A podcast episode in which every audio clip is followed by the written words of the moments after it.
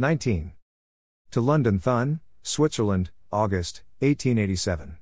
Menuetto grazioso di capo e poi lo stesso con variazioni elegantissime ed ancora dal segno e di capo col ripetizione, etc. Corridali saluti.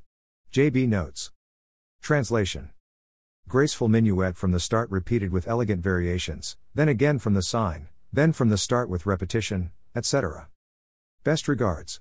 J. B. Thun, Switzerland, 1900. 20. To Vienna Ischl, September, 1892. Dear friend. Every day I hope to start for Vienna, but cannot say for certain when it really will come to pass. I should be truly sorry if I were to miss all the beautiful things you're going to do there besides my D major. Henschel's footnote. I conducted among other things other works, Brahms' Second Symphony at one of the guest concerts arranged by the committee of the Vienna Musical and Theatrical Exhibition of 92.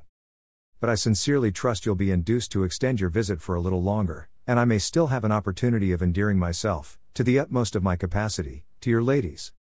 Hearty greetings. 21. To London. Vienna, December, 1892. Dear friend. How I am looking forward to the moment when I shall be able to write you a chatty letter in comfort, and to the moment, above all, when I shall be working on that ballad, which, however, will be an elfin story, and for your wife, not for you. Alas! Post festum I had to hear the people here rave about her and her enchanting singing.